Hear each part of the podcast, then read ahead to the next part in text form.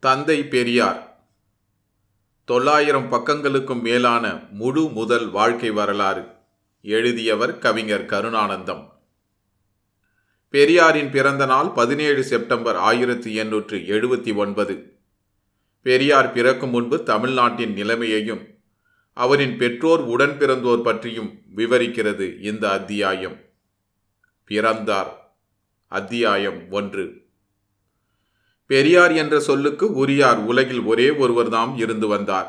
என்றும் இருந்து வருகிறார். இனி என்றுமே இருந்து வருவார்.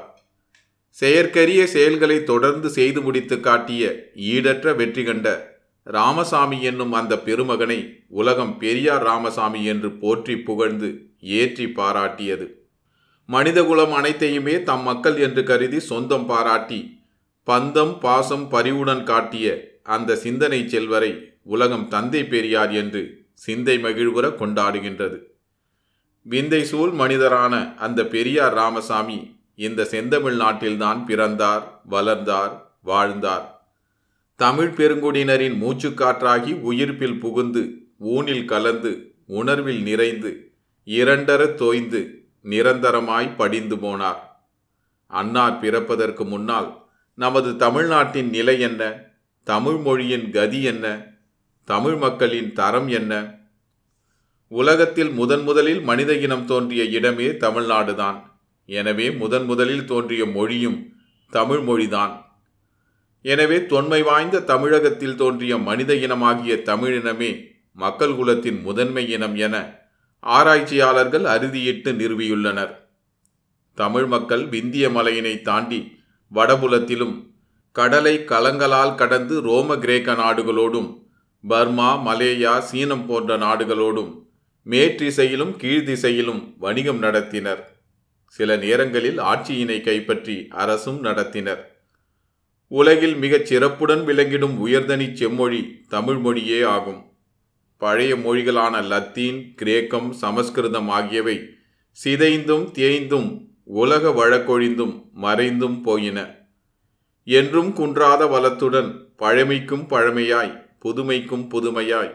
உலக வழக்கும் செய்யுள் வழக்கும் ஒரு சேர பெற்று நிலவி வருவது நம் தமிழ் மொழியே ஆகும். சுமார் இரண்டாயிரம் ஆண்டுகளுக்கு முன் வரையில் தமிழ் மொழி ஒன்றே இங்கு வழக்கில் இருந்து வந்தது. வடமொழியின் ஆதிக்க தாக்குதலாலும் போக்குவரத்து வசதி குறைவுகளாலும் தமிழ் மொழி உருமாறி தெலுங்கு என்று ஒரு பகுதியில் வழங்கப்பட்டது. இதனை பேசிய மக்கள் தமிழகத்தின் வடபகுதியில் நிறைந்தனர். வடமேற்கு பகுதியில் வாழ்ந்தோர் சுமார் ஆயிரம் ஆண்டுகளுக்கு முன்னர் கன்னடம் பேசத் தொடங்கினர். எழுநூறு ஆண்டுகளுக்கு முன் மேற்கு புறத்து மக்கள் மலையாளம் மொழியை தலைப்பட்டனர். எனவே பழந்தமிழ் மொழியின் பண்பு கெடாமல் வழங்கப்பட்டு வந்த தமிழ்நாட்டின் எல்லையின் அளவு மட்டுமே சுருங்கியது. தமிழிலிருந்து தெலுங்கு கன்னடம் மலையாளம் துலு ஆகியன பிறந்தன என்பது சரியல்ல. தமிழ்தான் திரித்து வழங்கப்படுகிறது என பெரியார் ஈவே ராமசாமி சான்றுகளுடன் ஆராய்ந்து நிறுவியுள்ளார். தமிழ்நாட்டில் சங்ககாலம் என்று அழைக்கப்படும் பொற்காலம் ஒன்று என்றோ இருந்தது. அது சுமார் இரண்டாயிரம் ஆண்டுகளுக்கு முன் எனலாம்.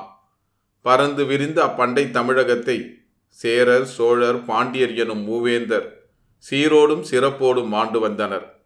தமிழ்மொழி செங்கோலோச்சி மிக உன்னத நிலையில் மேலோங்கி நின்றது.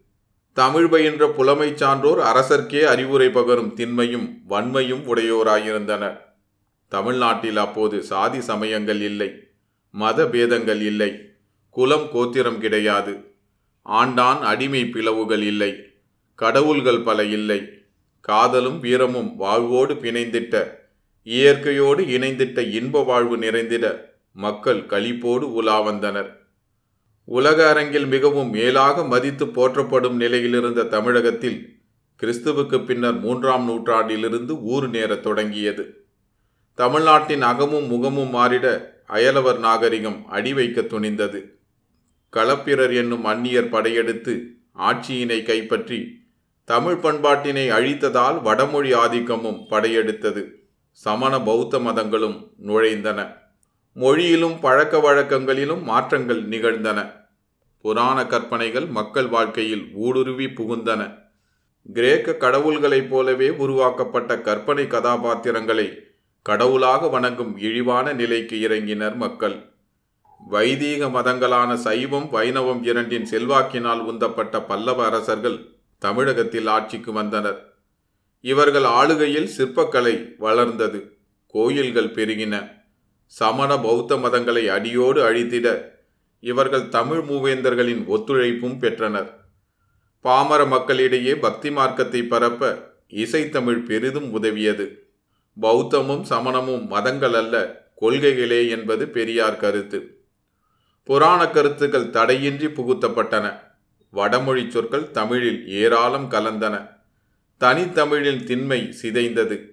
நெகிழ்ச்சியும் தளர்ச்சியும் ஏற்பட்டு எளிமை இனிமை என்ற முலாம் பூசப்பட்டது. இசையோடு குழைத்து ஆகா நெறிகளை நுழையவிட்டனர் தமிழ் மக்களிடையே மத நம்பிக்கைகள் வெறிகளாய் மாறின. சாதி சழக்குகள் தோன்றின. மனு தர்மம் மர்ம புன்னகை பூத்தது. மூடக்கருத்துகள் முளைவிட்டன. மௌடீகம் காரிருளாய் கவிந்தது. தமிழகத்தில் மீண்டும் சோழ பேரரசு தலை தூக்கியது. அரசர்கள் மதச்சார்புடையவர்களாக விளங்கியதால் பெரும் கோயில்களை எழுப்பினர். கோயில்களை சார்ந்து வாடும் புரோகிதர் அர்ச்சகர் இசைவாணர் தேவதாசியர் முதலிய சாதிகள் தோன்றி பரவி பெருகி வந்தன. மானியங்கள் தான தர்மங்கள் வரையின்றி வழங்கப்பட்டன. தமிழ்நாட்டில் வடமொழியின் ஆதிக்கம் தலைவிரித்து ஆடியது. பகுத்தறிவுக்கு ஒவ்வாத கருத்துகள் பக்குவமாய் ஊடுருவி மக்களின் அறிவு பெருக்கத்துக்கு அணை போட்டுவிட்டன. சிந்தனா சக்தியும் தர்க்க திறமையும் மற்றவர்களாய் தமிழ் மக்கள் ஆக்கப்பட்டனர். இதுவரையில் ஆண்டு வந்த தமிழ் மரபு மன்னர்களின் ஆட்சிக்கும் தமிழகத்தில் முடிவு நேரிட்டது. நாயக்கர்களும் மராட்டியர்களும் முஸ்லிம்களும் வெள்ளைக்காரர்களும் தொடர்ந்து ஆட்சி பீடத்தில் அமர்ந்தனர். இவர்களுக்கு நாடு மொழி மக்கள் மீது உண்மையான பற்றுதல் ஏற்பட வழியில்லாமல் போயிற்று. மக்கள் போகும் போக்கிலேயே விட்டு அவர்களது மத சுதந்திரங்களில் தலையிடாதது போல் நடித்து ஆனால் உண்மையில் மத மாற்றங்களிலும் ஈடுபட்டு குழப்ப நிலையில் தமிழகத்தை ஆழ்த்தினர். சைவ வைணவர்கள் கலை இலக்கியங்களின் வழியே மத நம்பிக்கைகளை புகட்டியது போன்றே இஸ்லாமியர்களும் கிறித்துவர்களும் தமிழர்களிடையே தத்தம் மத கருத்துக்களை புகட்டிடத் துவங்கினர். வந்தாரை எல்லாம் வாழ வைத்தும் மதம் தந்தாரை எல்லாம் வழிகாட்டிகளாய் மதித்தும் தமிழகத்து மக்கள் தமக்குள் ஆயிரம் ஜாதிகளாய் பிளவுபட்டு கட்டுக்குலைந்தனர் தமிழ் மொழியில் தெலுங்கு உருது ஆங்கிலம் ஆகிய மொழிகளின் பல சொற்கள் விரவி ஏற்கனவே வடமொழியின் இடைச்செருகளால் தனித்தன்மை குன்றியிருந்த தமிழ் மொழியை மேலும் நோயாளியாக்கின. பிரிட்டிஷ் ஆட்சி இரண்டு நூற்றாண்டுகள் நிலவியிருந்தது. சிதறுண்டு கிடந்த இந்தியாவை ஆங்கிலேயர்கள்தான் ஒரே நாடு என பிரகடனப்படுத்தினர். மொழி கலாச்சார வேற்றுமைகளால் மாறுபட்ட பண்பாடுகளால் பல்லாண்டுகளாய் தனித்தனி நாடுகளாய் விளங்கியவற்றை எல்லாம் வெள்ளையர் தம் துப்பாக்கி முனையால் ஒன்றுபடுத்திய பாவனையை உண்டாக்கினர். ஆங்கிலம் ஆட்சி மொழியாகியது. கல்விக்கூடங்கள் நீதிமன்றங்களில் ஆங்கிலமே ஆதிக்கம் செலுத்தியது. இந்தியரின் மத சுதந்திரங்களில் தலையிடுவதில்லை என பிரிட்டிஷ் அரசு உறுதி கூறிவிட்டது. பாமர மக்கள் நலனுக்கென ஆங்கில அரசு பல புதிய திட்டங்களை விஞ்ஞான அடிப்படையில் புகுத்தியும் அவற்றை அனைவரும் அனுபவிக்க இயலவில்லை. சாதி மதங்களின் பேராலும் கடவுள் சம்பிரதாயங்களின் பேராலும் பாமரனின் வாய்ப்புகள் தடுக்கப்பட்டு வந்தன. மனு தர்மம் போன்ற ஸ்மிருதிகளின் அடிப்படையில் அமைந்த இந்து சட்டம் ஒரு குலத்துக்கு ஒரு நீதி வழங்கிற்று. யாரால் எப்போது உண்டாக்கப்பட்டது? இது ஒரு மதமா அல்லது பல மதங்களின் கூட்டா? இது ஒரே மதமானால் ஏன் முரண்பட்ட பல்வேறு உட்கிளைகள்? சைவ வைணவ பெரும்பிரிவும் பல்வேறு உட்பிரிவுகளும் அவற்றுக்கிடையே ஓயாத போரும் எதனால்? கோடிக்கணக்கில் கடவுளரும் கதைகளும் கற்பனைகளும் மலிந்து காணப்படுவது எவ்வாறு? என்று விடை காண ஒண்ணாத பல நூறு வினாக்கள் தொடுக்க காரணமாயுள்ள இந்து மதம் தமிழர்களின் வாழ்க்கையினூடே புகுந்து ஒற்றுமை குலைத்து சின்னாபின்னமாக சிதறடித்தது. அடிமை வாழ்வில் சுகம் காண ஆரம்பித்தனர் தமிழ் மக்கள். அரசியலில் ஆங்கிலேயனுக்கு அடிமை பொருளாதாரத்தில் ஜமீன் மிட்டா மிராசு வணிகர்க்கு அடிமை சமுதாயத்தில் புரோகிதர்க்கு அடிமை மொழித்துறையில் ஆங்கிலத்துக்கும் வடமொழிக்கும் அடிமை கலைத்துறையில் புராண இதிகாசங்களுக்கு அடிமை சாதி அமைப்பில் வர்ணாசிரமத்துக்கு அடிமை. பத்தொன்பதாம் நூற்றாண்டில் தமிழகத்து நிலைமை இதுதான். தாழ்ந்து வீழ்ந்து கிடக்கும் மக்கள் தலை நிமிர அவர்களை கைதூக்கிவிட்டு கண்ணீரை துடைத்து கவலைகளை களைந்திட தனிப்பட்டவர்களோ அமைப்புகளோ இல்லவே இல்லை. சமரச சன்மார்க்கம் காண முயன்ற வடலூர் ராமலிங்க அடிகளாருக்கு தமிழகத்திலேயே போதிய வரவேற்பு கிட்டிடவில்லை. கண்மூடி வழக்கமெல்லாம் மண்மூடி போக நால்வருணம் ஆசிரமம் ஆசார முதலா நவின்ற கலை சரிதமெல்லாம் பிள்ளை விளையாட்டே சதுர்மறை ஆகம சாஸ்திரமெல்லாம் சந்தை படிப்பே என்ற அடிகளின் புதிய கருத்துக்களை ஏற்றுக்கொள்ளும் மனப்பக்குவம் தமிழ் மக்களிடம் வளரவில்லை. மாறாக அரைத்த மாவையே அரைத்திடும் போக்கில் வழக்கத்தால் செக்கை சுற்றி வரும் மாடுகள் போல் பழைய கருத்துக்களையே தத்தம் மொழியில் புதியன போல் புகுத்திய பலரை தமிழகத்தார் விரும்பி விரைந்து ஏற்றனர். ராமலிங்கருக்கு கிடைக்காத ஆதரவு அவர் காலத்தில் வாழ்ந்த வடநாட்டு ராமகிருஷ்ணருக்கு இங்கே கிடைத்தது என்ற வரலாறு இதற்கு உரிய மிகச் சரியான எடுத்துக்காட்டாகும். தண்டமிழ் இனத்தார் தம் பண்டை பெருமையெல்லாம் மறந்தும் துறந்தும் நிரந்தரமாய் அடிமைப்பட்டு சுதந்திரத்தை பெறவும் முனைய மாட்டார்களோ என்ற மிகப்பெரிய வினாக்குறியாய் வெடித்தெழுந்து தமிழர் நிலை அறைகூவல் எழுப்பிக் கொண்டிருந்த பத்தொன்பதாம் நூற்றாண்டின் பிற்பகுதியில்தான் தமிழகத்தின் எழுநாயிராய் இருள் துடைக்க அருள் சுரந்து பிறந்தார் நம் தந்தை பெரியார். பழந்தமிழ் மக்களால் கொங்கு நாடு என்று அழைக்கப்பட்டு தமிழகத்தின் மேற்புறத்தில் மேற்கு தொடர்ச்சி மலைகளை சார்ந்துள்ள நாட்டின் ஒரு பகுதியே இன்றைய கோயம்புத்தூர் மாவட்டம். பெரிய தொடர்வண்டி சந்திப்பும் ஆகும். வீட்டில் கன்னட மொழி பேசும் பலிஜநாயக்கர் வகுப்பினை சார்ந்த வெங்கட்ட நாயகர் தம் மனைவி சின்னத்தாயம்மாளுடன் அன்றாடம் கூலி வேலை செய்து பிழைப்பினை நடத்தி வந்தார். உழைப்பின் மேன்மையினை உணர்ந்திருந்த காரணத்தால் பின்னர் வண்டி மாடுகள் வாங்கி அவற்றின் வாயிலாக வருவாய் பெருக்கம் தேடினார். நாள்தோறும் ஓய்வின்றி அரிதின் முயன்று தம் மனையாளின் அருந்துணையுடன் சிறு மளிகை கடை ஒன்றினை வண்டிப்பேட்டையில் துவக்கிய வெங்கட்ட நாயக்கர் தமது நாணயத்தாலும் நாணயத்தாலும் பெரும் மண்டிக்கடையின் உரிமையாளராக விரைவில் மாறினார். பொருட்களை மொத்தமாக கொள்முதலும் விற்பனையும் செய்வதில் ஈடுபட்டு மிக தேர்ந்த வணிகரானார். ஈரோட்டில் நாயக்கர் என்றால் அவர்தாம். நாயக்கர் மண்டி என்றால் வெங்கட்ட நாயகரின் மண்டி கடைதான். நாயக்கம்மாள் என்றால் சின்னத்தாயம்மாள் தான் என்று நாடெங்கும் அறிமுகம் கிடைத்தது. கூலிக்காரராய் வாழ்வு தொடங்கிய நாயக்கர் ஊழையும் உப்பக்கம் காண்குவராய். உழைவின்றி தாழாது உஞன்றி குன்றென செல்வம் திரட்டி வணிகவேந்தராய் விளங்கினார்.